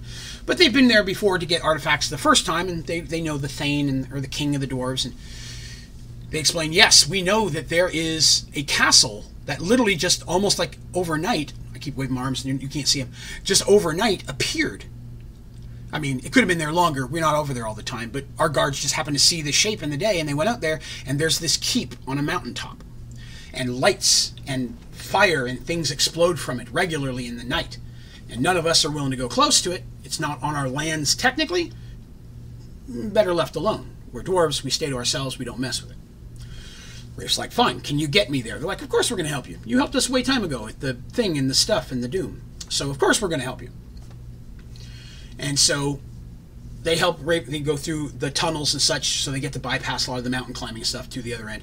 And the dwarves give them some supplies and a guide that gets them a certain distance. But Rafe finally makes his way to the base of this kingdom. So when they get there, they're like, we don't see the dragon. We're looking around, we don't see him. So I'm not sure where he is, but probably around here somewhere. We got to be ready to fight the dragon. They start making their way up, and they've got their magical artifacts, and they're ready to go. They're ready to fight and stuff. And as they're making their way up there, sure enough, the shadow of the dragon flies overhead into the keep. They draw their weapons. They're like, okay, it's in there. We know the, ba- the Baron's got to be in there. Let's go beat him up. So they go racing up up the ramp stairs to the ramparts, if you will, and the doors are literally open. A big gate, and they're not like wide open, but they're ajar. Clearly, there's no one guarding it. There's nothing defending it. And as they go through the gate, they're in a courtyard. And on the other end of the courtyard is the dragon with the Baron sitting next to him. Not sitting, standing next to him. He's not chilling, he's standing up. And Rafe, angry, she doesn't see Michelle. She's got to be here somewhere. Steps forward and he goes, I don't know why you've done what you've done. I don't know why you targeted my brother and why you've taken my love, but it all ends here today. And the Baron just smiles and laughs a little bit, puts his hand on the dragon, and the dragon begins to change its shape. And it gets smaller, but it's still big. And it takes on the form of a large black minotaur. And immediately there's a cry from the group, and they look over, and it's Tabork in shock because that's his father. Now, if you remember, I mentioned early on that Tabork's father had done something very dishonorable and had dishonored the family, done some bad stuff. So he basically had disappeared. They thought him dead. But he was not. He's clearly become allied with this horrible Baron dude. And Rafe, now Tabork's mad because, you know, that's my father and so on and so forth. And, you know, you did this to our family and you hurt my friends and you're allied with this bad dude that's caused me a bad day. So now I have to whoop you too. It's I have to kill you to even come close to regaining our honor for our family. You're the thing that dishonored the family. I've got to take you out to get the honor back. That's how Minotaur life works. and his father's like, oh, trust me, I know how it works. Eh? so they draw a weapon, and of course, some more creatures come out, some more minions, if you will. Some of them appear to be almost undead husks. Some like zombie like things come out, and there's some more warriors come out. There's a group of them. And Everybody draws their weapons. They're about to attack. And then the Baron just smiles and waves his hand, and Rafe and no one can move. No one's moving but the Baron. And the Baron begins walking slowly forward. And Rafe can't move. He's looking with his eyes. Nobody else can move. None of the Baron's people are moving either. It's just the Baron. And as he's walking forward, his hair begins to shorten and go darker. And his face almost like melts off like a like a a wet mask. And as he shortens up and he looks, he smiles, Rafe is staring at his brother. The Baron is, in fact, Nilat. And Nilat says, Brother, I never wanted this. I hoped by taking her, you'd stay away. By keeping her, you'd be afraid she'd be harmed, you'd just stay out of my way, but you've been hounding me since the beginning. You just don't understand what's going on here. I'm going to fix everything. Rafe can't speak, but he's just looking at his brother in shock and anger. And taps him on the shoulder and reaches down and starts taking the artifacts from Rafe and his friends. I realized what true magic was when I merged with the Gauntlet many months ago. I always knew there was something with magic in me, and I'd always wanted to to somehow be involved with magic, and it wouldn't work for me. And I didn't know why until that moment, until it unlocked my true potential, and I realized that the reason I can't use magic normally is because I have wild magic in my blood. So Nilat is a wild mage. If you don't know anything about wild mage, Wild mage is people that use basically chaotic magic to create their spells, which can have very, very different effects than even what they attend. Sometimes better, sometimes worse, but it's a very chaotic type of magic. It's very unregulated and very hard to control. As such, it is normally outlawed by most different mage organizations. But Nilat, learning that his true potential had been unlocked by that, by the gauntlet merging thing, went out and found ways of doing that and realized how strong his magic could be because it came from his mother's side. Oddly enough, he always looked like his father, Rafe looked like mother, but the magic the mother had had came through them. It come through their blood. And that's kind of interesting to the story, but there's no real history to saying why the mother did that, so we're going to move past that. But Nilat's like, I'm going to fix everything. I'm going to bring dad back. I'm going to bring mom back. And I know what you're thinking. You don't want them to be zombies. I'm not going to bring them back from the dead. I'm literally going to bring them back to life. And the only person that can do that is a god. With these artifacts all together, and with my magic, I will absorb the magic of these artifacts once and for all, destroying them, taking their magic into myself, and becoming a god, the new god. And when I do, I will make you a king of this planet. You will rule it for me. I love you, you're my brother. I love you more than anything. You mean the world to me. I'm not going to hurt you or your friends. I'm going to go up there, he points to the tower, take these artifacts, I'm going to cast my spell, and I'm going to become a god, and I'm going to fix this world. And all the things, the people we've lost, the people that have been hurt, family that we've lost, we were robbed from time with our mother, I'm going to bring them all back. I'm going to rewrite this existence. I'm going to fix this world so we can have the world we should have had and live the lives we deserve.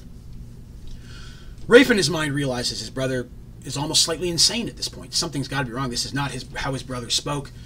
That the magic of the gauntlet has either changed him or unlocked something within him that Rafe never knew was there. And so Nilat gathers the weapons. He goes upstairs, or goes starts walking up the stairs to the room. He goes, "I leave you here.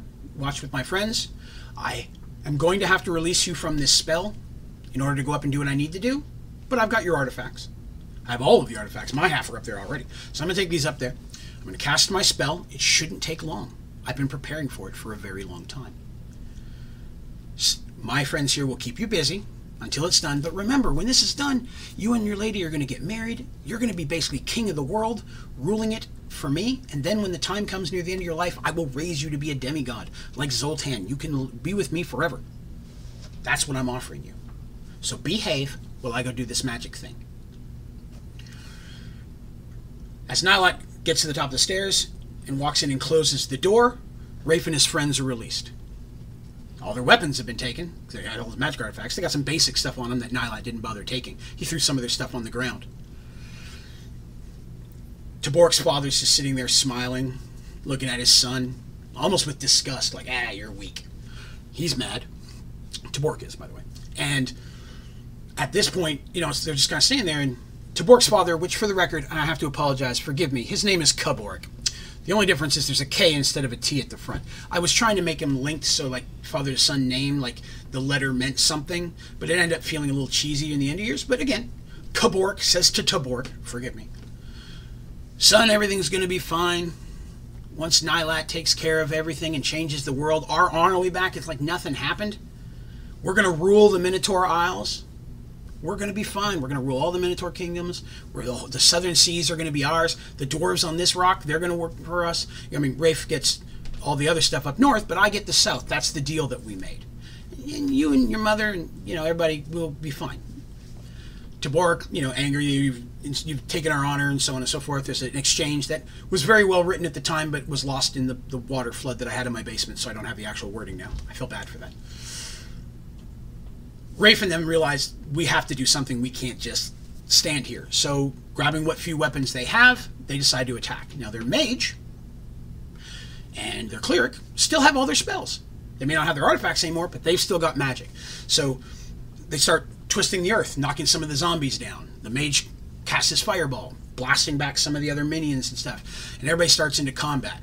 Tabork just runs into his father immediately and starts fighting hand to fist. And while Kabork has an axe and pulls it out, Tabork charged him quick enough that he never gets a good swing. They start wrestling, and they all start fighting. And Rafe is punching because he doesn't have a sword, but he's a pretty good melee fighter as well, and everybody's doing their fight. Thickaway is just kind of dancing between people, stabbing them with daggers. Smalsius is whipping his blades and taking people out because both of them are really agile. And they're just trying to take it out. And Rafe sees an opening to get up the stairs, but he also sees his friends are being hurt. They're fighting and they may not make it. And Tabork yells, Go stop him. We'll take care of this. Rafe, nodding, runs up the stairs to where his brother is casting a spell. As he's going up the stairs, he can already feel the waves of magic washing over him. Something he's felt magic before. They've been involved in a lot of cool stuff. But as he's running up the stairs, just the energy of magic, it's almost physically pushing him back, like walking against a really strong fan. And he gets up, and the door's not locked. It's jammed, but he managed to bust it open and he bursts inside. Inside, of course, there's like, you know, it's not pentagram, but there's a design on the ground, magical glyphs, so on and so forth. And Nilat is there, and he's preparing the spell, and he's got all the artifacts and such around it. And he's getting ready to, to do the spell, but this thing's pulsating. Michelle is chained over in the corner, kind of thing. And they're all sitting there, and or they're standing there. Nilat and Nilat's like, "You just don't give up. Why I love you." It's what I've always adored about you. It's why I've idolized you my whole life. I wish I was more like you. No matter what happened, you'd never give up. Nothing kept you down. Every time I thought we were done for, every time I thought we just we were we'd say we just give in, you always pulled that out of there. And I, I always always was a little jealous of that. But I also idolized you for it. You're my big brother and I love you. But I'm gonna have to kick your butt now because I've got this spell to do, and you're kind of messing with my mojo right now. I apologize. This isn't really how he talked. I don't remember the actual wording. I'm just paraphrasing. He didn't use the word mojo. Sorry, dry throat. So, Rafe, no hand, no weapons, charges in on Nilat. Nilat just immediately unleashes a spell. Flame guts, but Rafe just runs through it, ignoring the pain, and they start fighting. It's a very cool fight. There was a lot of cool dice rolling at the time. Very epic battle. It was very good. But Nilat is still an amazing fighter, but now he has magic as well. And Rafe, unarmed, without any of his artifacts or anything, is having a hard time keeping it up. Keeping up the combat. Let me change my wording there. Hard time keeping up the com- with his brother in the combat.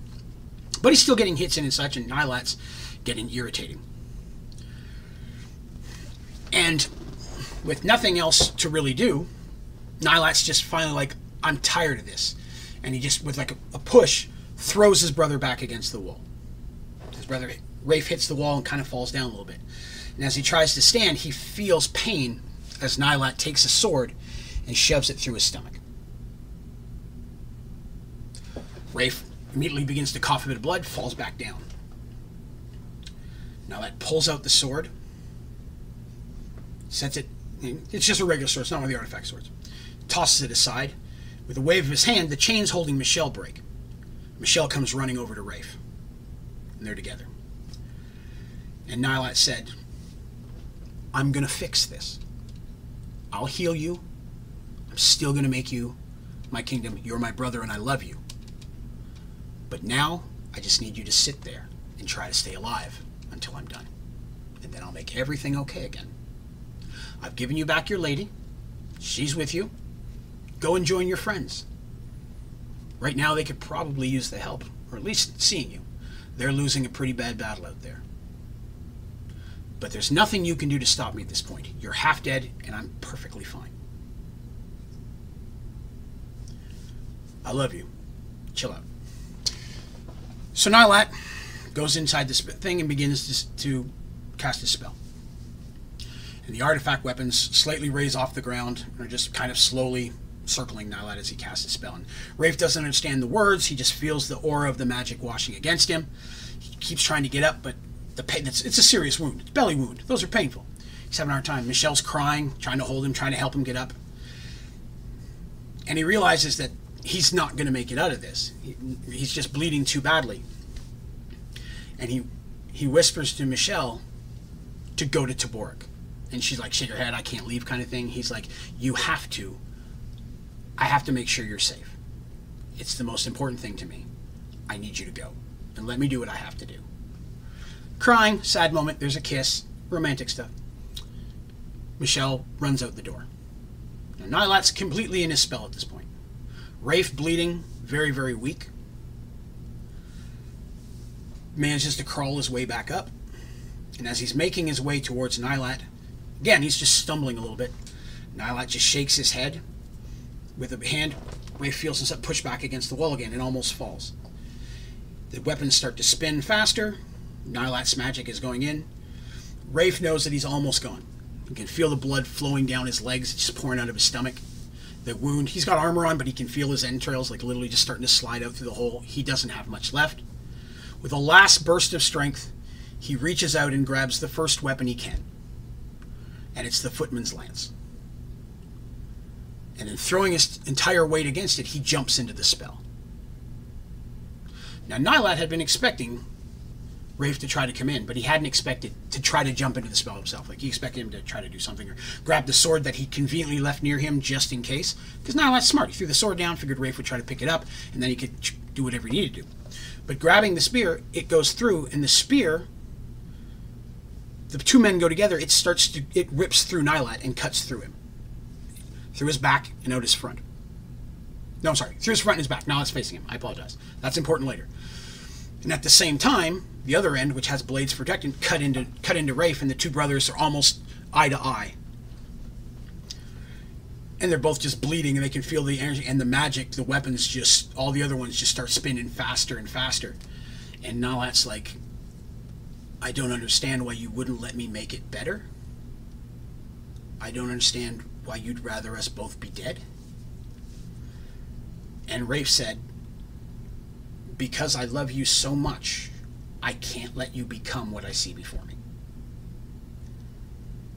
And the two men hug, basically embrace, as they start to fall to the floor because their lifeblood just rushing out of both of them. And as Nilat begins to fade and Rafe falls, the spell breaks, uncompleted. And in that moment, every artifact, every bit of magic in the room explodes. And the energy just starts to surge out. And this is where we get to kind of what brings the name of the entire story. Because in that moment, existence as they knew it ceases to exist, and the entire universe explodes into matter. In a millisecond, all that exists is gone. And just as quickly, comes hurling back together. And as the world and the universe reforms, chunks of worlds are grabbed and thrown together and hurled and smash up against each other. And all goes dark. And then there was light. The gray man standing on the new world that's been formed a world larger than any has ever existed, a massive new planet with chunks of every world in existence, every race, every creature, every type of plant, everything that's ever existed, pieces of that hurled together to form a massive new world in the center of this universe, in this existence. Shakes his head. Says, Now what am I going to do? Because this new world this merged worlds, if you will, hence my sneaky name, merged worlds, now exists. And on this world, if this world was flat, it's not, but if it was flat, you got on a horse and you went from one side to the other, you did not stop to eat, sleep, go to the bathroom, nothing. It would take you years to cross it. It is so massive. Lands that should not exist side by side do. A desert next to a frozen tundra. And in the center, where you'd expect there to be a mix, a marsh where the heat meets the cold, doesn't happen. Solid line of where land meets land. Rivers flow out of nowhere and end just as abruptly, water falling from waterfalls that there's no top of. People arose, walked out of their homes to find half their city gone, half their home missing. Woke up to find they're in a completely different place than where they started. Creatures, beings, people they've never seen before, things they've never even heard of existing in the world with them and not knowing where the rest of their friends are, their family. If you're out traveling, if you're away from your home, is your home even here? The world that's been created anew is its own specific ecosystem of millions of different worlds added together, which is cool because from a Dungeons and Dragons standpoint, it allows me to combine any type of race class combination that I want. Rules books say that there can't be a Minotaur Paladin. Well, in this world, there can be. Can't be a Dwarven Ninja. On this world, you can be. You want a Thri-kreen Cleric? Why not? Let's whip in some Dark Sun. I have every world of every type all mixed into one. So I can use any race, class, kit, specialization within this world, and it's justified for the story because it's full of people that now have one of two choices. Do we rebuild and try to rebuild on this new world that we don't know what happened because no one knows? Or do we go out and do we try to find out what happened? Is it possible to fix it? And is there a way home? Are the people that I love still alive? Are they here on this world? Are they back on another world? What do I have to do to get back to the people I care about? Now, what happened to Rafe and Nilat?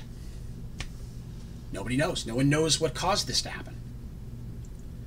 And this is where we move into the second generation of the story.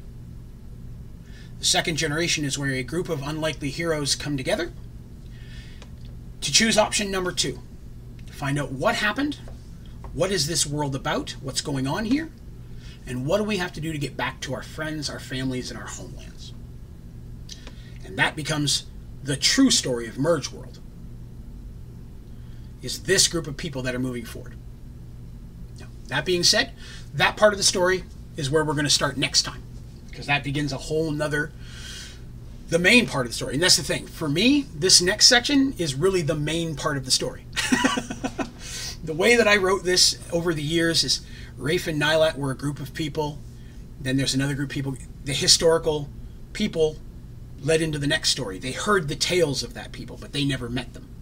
Each one continues on different generations. And so the next part of the story tells about the next the next group if you will and what they have to do to try to, you know, I guess just quantum leap, find their way home. Can they fix the worlds? Can they bring back existence to the way it was? Hell, how did it happen to begin with? Because for these people, the world just suddenly ceased to exist and now they're in this new one and they don't know why. So on the next story time, next Merge World story time, we're going to step into the next phase, which is our next group. We'll go into them. Um, there's a, a, lot of really cool characters in there that kind of become our, our primary ones moving forward. And uh, it's actually a group of like eight to ten. There's a lot of people, and there's going to be a lot more. Um, yeah, the gray man is having a bad day. That's correct. that's right, Matthew. Um, but that's that's what we're going to move into next. Uh, that was very interesting. Thank you, Zeke. I appreciate that. Um, the story's really important to me. Like I said, I've been writing it for a very long time. The point we just got to right there, that was 1995. That's when I graduated high school. And there was some stuff in between, and we get to the next group, and that's going to jump almost five to ten years later because there's some middle stuff that we'll find out later. But um, the story itself will continue. Um, and again, there's it would take hours upon hours for me to tell all of it. There's so much more. i am literally scratching the surface. This is the history that a lot of times only like an hour that I breeze over to give you the backstory. I just want to be in a little bit more detail for you guys because it's my chance to truly tell the story and kind of put it out there where people can see it. Um, but I really appreciate everybody coming by, and I hope you liked it. I hope you'll consider coming back. I think I'm going to try to do this every other Sunday, unless you know it just starts doing real well and people really, really want it more often. Then I might try to do it every Sunday. Um, but I definitely like to do it every other Sunday. I'll probably make it a little bit shorter, maybe just an hour or less than an hour and a half for sure, because um, I know this ties up a lot of people's time. Uh, this video will, of course, be put on my channel almost immediately. Um, so you'll be able to come back and watch it if you have anything. If you have any questions, about anything that I said, even game specific stuff. Hey, how did you build that dungeon? What's that guy's character class? How did that? What weapons did they use? What were their stats? Feel free to put those down in the comments, um, and I will definitely answer the best I can, either in the comments or if there's a lot of them, I may take a little bit of time at the beginning of the next story to answer questions that I had about this one. Um, but I, it's going to be up there. If you enjoyed the story, I appreciate it. If you wouldn't mind, if, you, you're new to the channel, please click like and subscribe. Um, if you want to share the video on your socials, if you have anybody else who likes D&D who you think might be interested in hearing this, um, please feel free to share it to them or send them my way. Um, oh, thank you, James. I'm glad you enjoyed the story. Yeah, there'll definitely be a part two. Um, I'm excited about it. There'll be a lot more visual stuff with maps, um, character stuff. I have a lot of art and things that we've paid over the years had people draw some of the newer characters and things. So I'm going to have a lot of those things that I'm going to start uh, putting together a bit better where I can share them with you all. So I can bring it up on screen and say, here's what this picture looks like. Um, who did they actually hurry if he was still alive? Who did they actually hurry if he was still alive? I have to apologize. I'm not sure. Oh, Barry. Who did they actually bury? That was literally a fake out. It was one of his. It was one of his. Um, one of like his servants or guards or whatever. He didn't want him to know it was him. You know, because it's his brother. He, he, was, he was trying to scare him off, kind of thing. The concept. There was a little bit more. There was a couple of in the battles where I believe that you know they're fighting and he's like, attack me one more time and I'm going to kill your girl, stay away, kind of thing. It was one of those things where he was kind of using her as leverage, and that sometimes caused Rafe to back off. I apologize, I didn't touch on that in the story. Um, but the whole thing of taking Michelle was to try to push him off and say, hey, don't mess with me, I'm gonna kill your girl. And he wasn't going to because he was just like a sister-in-law. He loves her too. I mean, Nilat loves these people. He's literally in his mind trying to make the universe a better place. Um, one thing you will come across is there's going to be a, a couple characters that are going to pop up that have very common names. There's another Michael. I'm going to tell you that. The Michael, that's the brother. And then there's another character named Michael that is a, a, a very big character in the next section of story. They are different people. I apologize, I used the name twice, uh, but I did kind of separate those. Michael in the future story is way, way cooler and uh, based off a good friend of mine. Um, so I kind of based him off off the guy that I know. So I ended up using the name twice because first time it was just a name I used, but I really wanted to use, in my mind, my buddy as, as part of this character. So I used him uh, for the Michael in the later part of the story. So if you are watching it in the future, it is a different Michael. There are two Michaels. I don't use any of the other names, but I do occasionally bring in known characters from some of the different worlds. Uh, like Dragonlance Forgotten Realms, you may see names that if you've ever played those games, you might come familiar with them. Clearly, it's not canon to their stories. If I've stolen a character and brought them into mine, uh, if I ever wrote it out, I would probably fix that. Um, but I, I always hope to kind of maybe one day put this together as an actual D and D style module, like a world where I could, you know, Kickstarter it and put out books of here's the role playing and here's the worlds and the creatures and the races and such. Um, but yeah, they, they buried they buried just a, a miscellaneous person, um, that's why they never saw the Baron fighting with um, Nilat, they just heard signs of battle. It was all a fake out um, because Nilat's a fighter, mage, thief, and he kind of dropped the fighter thief and went primary uh, wild mage. And wild magic becomes very important to the story as we move forward. I love wild magic, and there's even some psionics later on. Um, so there's there's a lot of different stuff. If you like D and D, there's a lot of that. Again, I've got pictures of castles, keeps. I've got I could put up on my wall a map the size of a blackboard that I've drawn out on paper over the years. That's sections of the New World. Um, so there's a lot of stuff like that in more detail of the world that I'll get into. Same as um, I might eventually do little short videos that I'll call Behind the Dice, something about where I talk about just mechanics of the story, where I can say, okay, here's the classes, here's how they're, you know, custom made classes I've made, uh, specific type of armor, weapons, where I can share that with people who want the the real D and D side of the story, who aren't, you know, so that way the people who are uh, here for the story aren't seeing all of that technical stuff. So, that being said, I have jabberjawed for almost two full hours at this point. Um, and I really appreciate everybody coming by. Uh, and like I say, if you have anybody you think might enjoy this type of thing, please pass it on to them. I'd, I'd, love to get feedback from you as well as them and anybody who likes it. Um, I will be streaming some more Minecraft tomorrow. Uh, we'll be jumping on probably around 8 p.m. Eastern um, on Monday for our regular D&D stream, so definitely keep an eye out for that. Swing by if you've got some free time. Uh, again, like and subscribe if you haven't. Um, and a special thank you to uh, my members people who have my memberships. Uh, James, I appreciate you being here specifically, as well as Richard, and we got a couple of you guys. I appreciate you guys um, joining into a membership and being part of that. It does come with some cool little perks. If you're interested in finding out what comes with a membership, uh, you can just click the little membership or the little join button on my page. Uh, you get some special. If you look in chat, you'll see James got the cool little 20-sided dice icon with the number in it. This is how many months he's been a member, as well as the little uh, specific emojis for us. Uh, most of the emojis I have right now are. Um, Minecraft based, but I'm going to have some more D&D ones in time. Uh, so I'm going to be adding more and more perks to that as we go along. But thank you very much, everybody, for watching today. I think I'm going to call that a day, a fond adieu. And uh, I'm going to, yes, there we go. James posted a couple of my favorite ones. I love the OMG one. My friend Shadowcast makes those. She does all my art um, on my page under other cool channels. she's on there. Uh, Shadowcast Art. Definitely click on that uh, if you ever need any commission arts or emojis. She does great work at great pricing. Thank you very much, all of you, for watching today. This was really important to me, and I was hoping it would go over well, and I really feel like it did. And I appreciate everybody being so involved. Um, and I really look forward to sharing more of the story with you uh, here in a couple of weeks. Uh, I'll post a, a link up to it early, so if you want to set a notification or reminder on there, you'll be able to do that. So I'm going to call it a day. Thank you very much, everybody, for watching. I appreciate it. You have yourselves a great day.